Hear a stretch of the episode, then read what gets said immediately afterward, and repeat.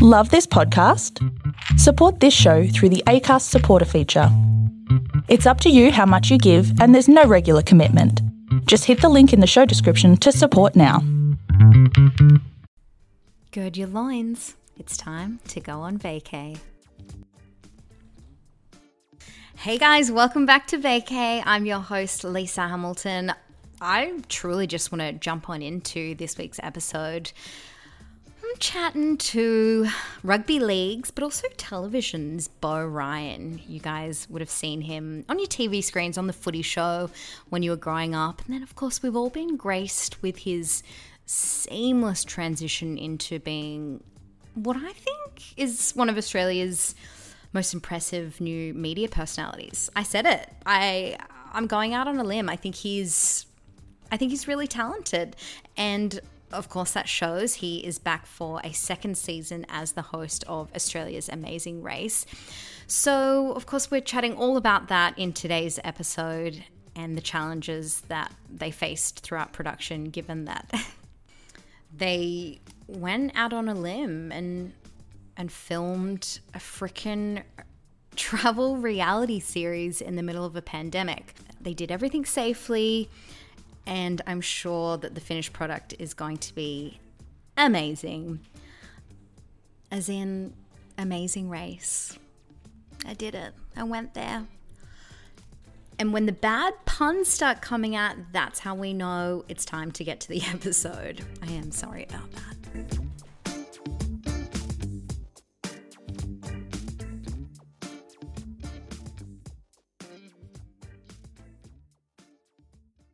Hi, Beau Ryan. Uh, welcome to Vacay. I I feel like I have to call you full name Beau Ryan because I grew up watching you on my TV screen. So this is like this is super exciting for me. It's Beau Ryan. Yeah, thanks, Lisa. It's um that's what kids come up to me, and if like I'm out in Cronulla or even recently when we're away, kids will. come. It's always full name.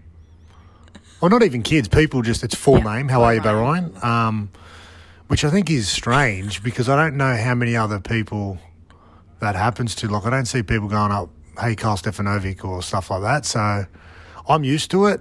Um, and it's good to see you. Well, we'll we'll transition to Beau now that we're now You can call me that. Okay, it's my name. It's all. I'm, I'm cool. Well, uh, most importantly, you're returning as the host of Amazing Race Australia. It's coming back on February the 1st, 7:30 p.m. on Channel 10. As far as reality TV series go and, and travel reality TV series go, this is pretty iconic. I mean, this must be the best job in the world. Yeah, I was actually sitting in this room here at um, Channel 10 when they pitched the show to me, and I, I said yes before my manager kicked me in the leg and said, Well, think about it.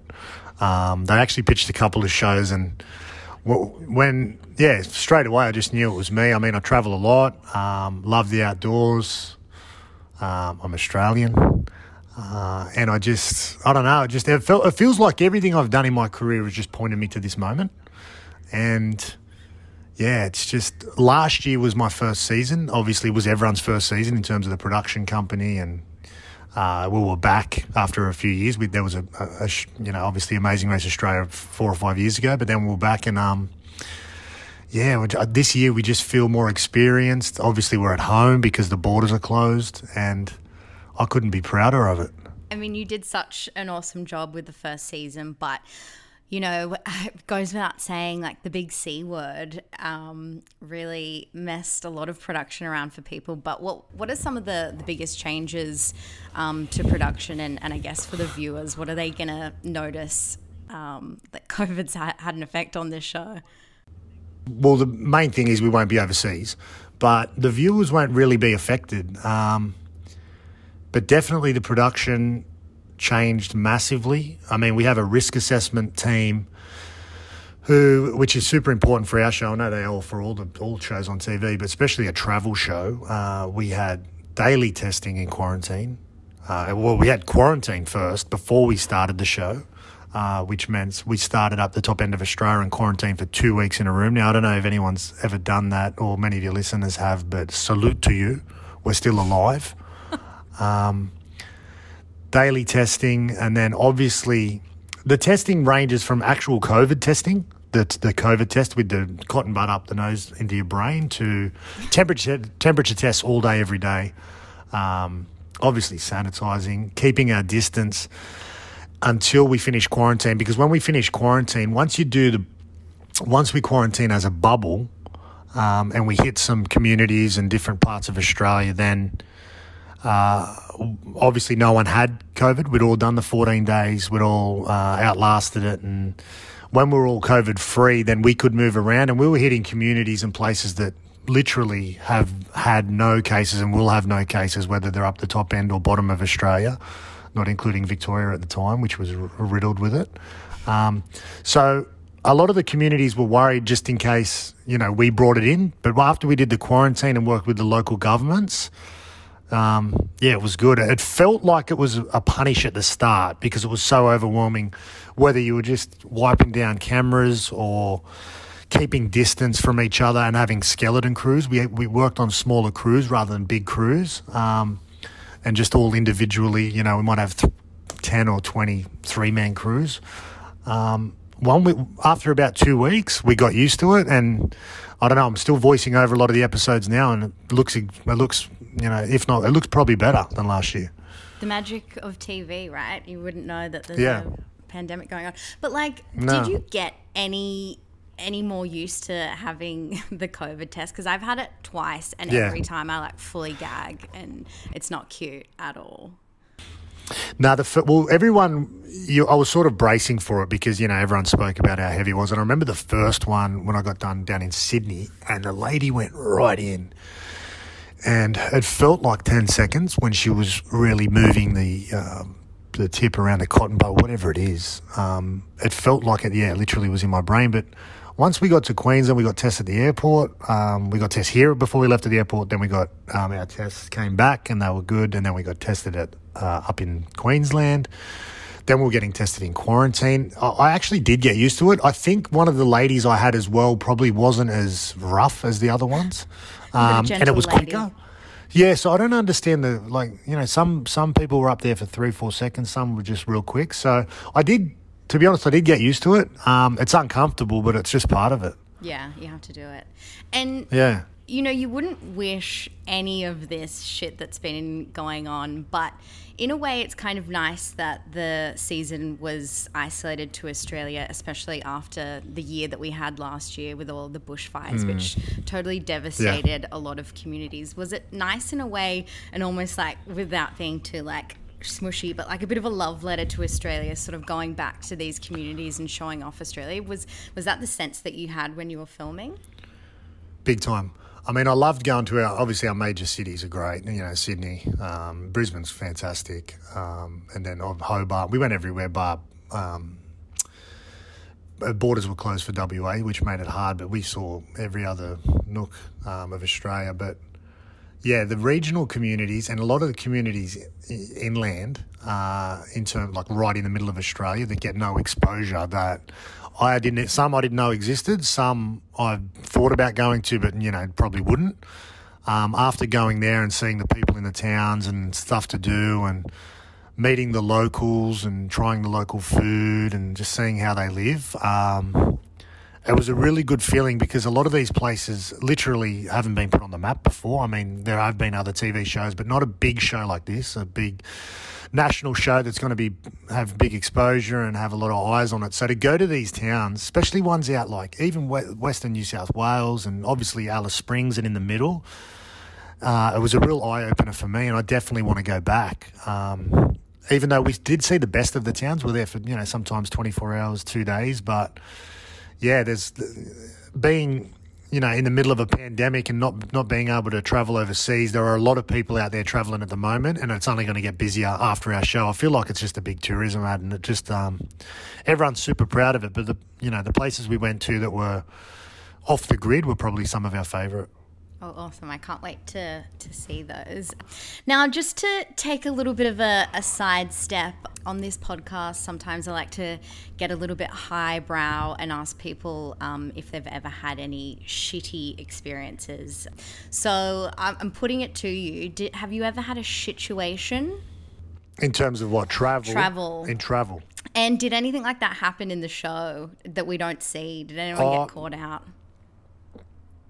Um, well, look, there's there's problems every day on the show, and the funny thing about the show, the ca- cameras are always rolling. We have. I remember walking in when we went to Korea last year, and I first saw the room, the tech room where we set it up, and it was literally a hallway full of cameras and audio equipment and um, engineering stuff, and you know, all, all the stuff they use to download data and. I got really overwhelmed. I didn't realize how big the show was because you see people, but you're all high and by until you all get. You're never really all together except for the first episode, until the the, the, the pit start. But um, there are a lot of problems along the way. I didn't see most of them because I was with my own crew, but I'm sure Australia's going to see a lot of them. Um, but in terms of my personal travel, I remember my wife and I went to Macau years ago. Many years. we travel we we travel a lot, especially before kids.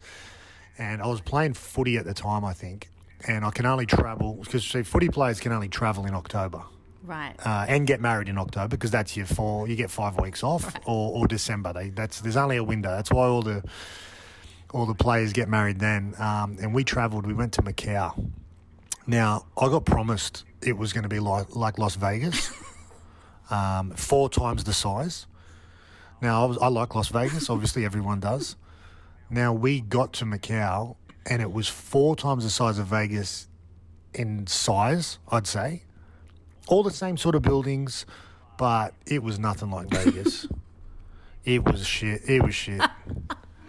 it was um, everyone bumping into you. Everyone's in a rush to go nowhere. I mean, I'm not a gam- big gambler, but you know, everyone's basically come from China just to gamble there, and Right. whereas everyone in Vegas goes to have fun and look around and explore and party, and it was not what we expected. We, uh, my wife and I, ended up going over to Hong Kong for a while because it's just a ferry road, ac- ferry ride across, which Right. you got to go through customs and change countries. So Went- we're lucky we've travelled a in lot. And. Macau. Oh yeah, we, we actually went out one day. My wife and I went to the went to the Disneyland over in Hong Oh Kong yeah. and it's so we got the ferry across and we ended up going to Disneyland in the morning and bringing back you know um, getting all different bags show bags and stuff like that and we come back into the city of Hong Kong it was about five o'clock and we went to a local bar and then all I remember is the next day we're coming home on a ferry at 10 a.m. so we had a big night and we're still carrying all the at the time all the show bags and stuff for my nieces and nephews because we didn't have kids and um, yeah, so we, we got burnt by Hong Kong. Hong Kong got the better of us, and then we went back to shit Macau to relax. Yeah, right. So won't be putting Macau back on the to travel list once once we can go. Well, I didn't really know where to go, and I'm sure I'm going to give it another chance. But just right. if borders open, if all international borders open, it's not in my top 50 places to go. right. Actually, top 100. Uh, you know what? Top 200. Yeah, right. It's not in my top 200. Okay, so a bit of travel before we're Yeah. going back to Macau. Yeah. Yeah. Um, Hong Kong, different story. Yeah, right. My my fiance grew up there actually, so he's got some some tales from the road. In Macau. No, in Hong Kong. Oh, okay, yeah. No, no. Hong Kong, I'm good. Uh, Hong Kong's fantastic. Yeah. Macau, no. No, no, no. Now I want to talk about the cast for a minute. Now, looking at the the full picture that came out when it was announced, it's it's no secret that it's just like jam packed with diversity. And it must be nice to to work on a show when so many other reality TV shows kind of miss the mark there when it comes to including all walks of life. It must be nice to work on a show like this. Yeah, it's wonderful. I mean, they nailed the casting. They nailed it last year, and then this year is probably even better. We we're spoiled for choice because we have so many people apply, which makes it much easier. We had over thirty thousand people, over fifteen thousand couples apply. Wow. Um, so we had a good spread of diverse people, and the best thing about our country is there's so many different cultures, especially living in Sydney. It's just um, different cultures everywhere. Western Sydney. Um, so we have a lot of people from different backgrounds, and they are Australian. And the people that we had in the show couldn't have been better representative representatives of our country. I mean, we even had some Sikh Indians, and I don't know much about the Sikhs. Uh, I I remember we had quarantine, and I was really confused because I got to explain the cast, and I had my cast when I had the cast and I was sitting in quarantine. I had like a printout of all the faces to learn the teams and their bios on the wall. You know, like serial killers do it, or is it people to catch serial killers? so I'm learning them, and then when I met the boys, I just remember them being so tall and. Um, complete opposite to what the picture showed me. Right. I thought they were going to be small, petite guys, um, reserved, and they're just these big, confident guys. And it's sort of, they were a wonderful representation of their culture. And it really opened my eyes because, again, I don't know much about them, if anything. Um, and I had good chats to them each and every day and to learn. Um, you know, people from even from outback outback Australia who are typical who are probably the hardest to understand when they speak. You've got all the other people from all over the world, and then the Aussies are probably the hardest to understand, if I'm going to be honest with you. Um, but it was great. We had a couple of African um, girls who were just uh, real good fighters and super educated, super talented, um, and they've all just been given an opportunity. And the show's hard, man. The show is physically hard, um, physically hard, and it's uh, obviously mentally draining but a lot of the people here, this opportunity has already changed their life. I get messages off a few of the teams now who are on the billboards, and it's already changed their life. But this next three months is definitely going to change their lives. And other people from the same backgrounds who look at those people for inspiration. We had Rowan Amani um, from from Bankstown, who I've gone and seen since. And I went and saw her. She's got a, a gym in Western Sydney, and she trains out of there. And they were a Muslim mother and mother and daughter who'd been to hell and back um, and competed last year, and it's changed their life forever now with. Um, a lot of people from their community applying, a lot of people that look up to them from their background, from their religion. Um, so the show doesn't have any barriers. The only barriers in our show at the moment is the borders that are stopped. But other Yeah. than that, anyone and everyone can be on it, and that's the best thing about it. Totally. And I think that's the best part about reality TV shows at large. I mean, representation does so much for the people as well who are sitting at home and watching and see themselves on the TV screen or see Yeah. someone like them. Yeah, and we're lucky, man. Especially to be, be so blessed with being, you know, growing up in Australia, and especially, yeah, we had, um, yeah, Tina and Milan from from from Africa who have been through everything just to be alive, um, and then we had Jobel and Rani, the Filipino um, mother, us father and daughter, who, um, you know, he's been working out of a food truck to put food on the table, and just the adversity they faced to just get to Australia and now be on the show. It's just, um, it's just good to give them an opportunity. Yeah. Oh, that's awesome. Now, last season, you copped a bit of hate online about the awkward hugs, Yeah. but you you embraced it literally. But with COVID, I imagine there were no hugs Well, going on this season. Yeah, you're going to have to wait and see. The thing with COVID, um, when the show, because we're filming literally, literally filming eight to 10 hours a day, like I'm talking literally filming that time, not, not, not including travel and breaks and, um, you know, doing a recce of a site. So literally the cameras are rolling. Not so much for me because we're moving around between challenges, but um, there's a lot of interactions and stuff like that. So I just fell back into what I naturally want to do and how I naturally feel. And the best thing about Channel 10 for me, last year they said, do what you want, say what you want, make it your own. And I watched a little bit of the Australian one, which made me really confused um, because it was just not how I am. And I remember I come back into 10, I said, you got the wrong guy. And they said, no, we don't. You just make it your own. Um, obviously, watch the American one, but that's a whole different ball game over there. They're getting helicopters to breakfast. Um, and, you know, he's a star.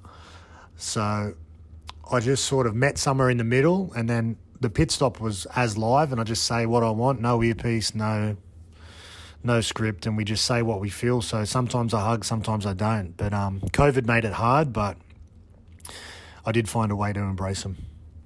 I love the hugs. So, I mean, I, Oh, it's hard not to when you yeah when you when you when you like especially we're on an island somewhere. I won't say up and and and one of the teams come in I think last or second last, and it was an, an elimination. So when when you see what they've been through, like you got to remember we're away for months.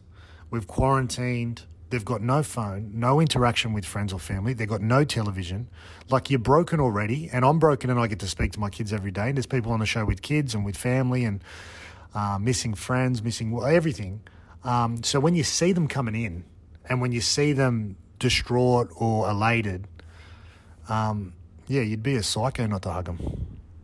Yeah, but I think that's um, that's what makes you a really great host. I mean, it, you really do come across so personable and, and genuinely seems like you're you're friends with the contestants and I, I remember that distinctly from last season. So I think you're doing a great job. Do what do whatever comes naturally to you. Do whatever happens yeah.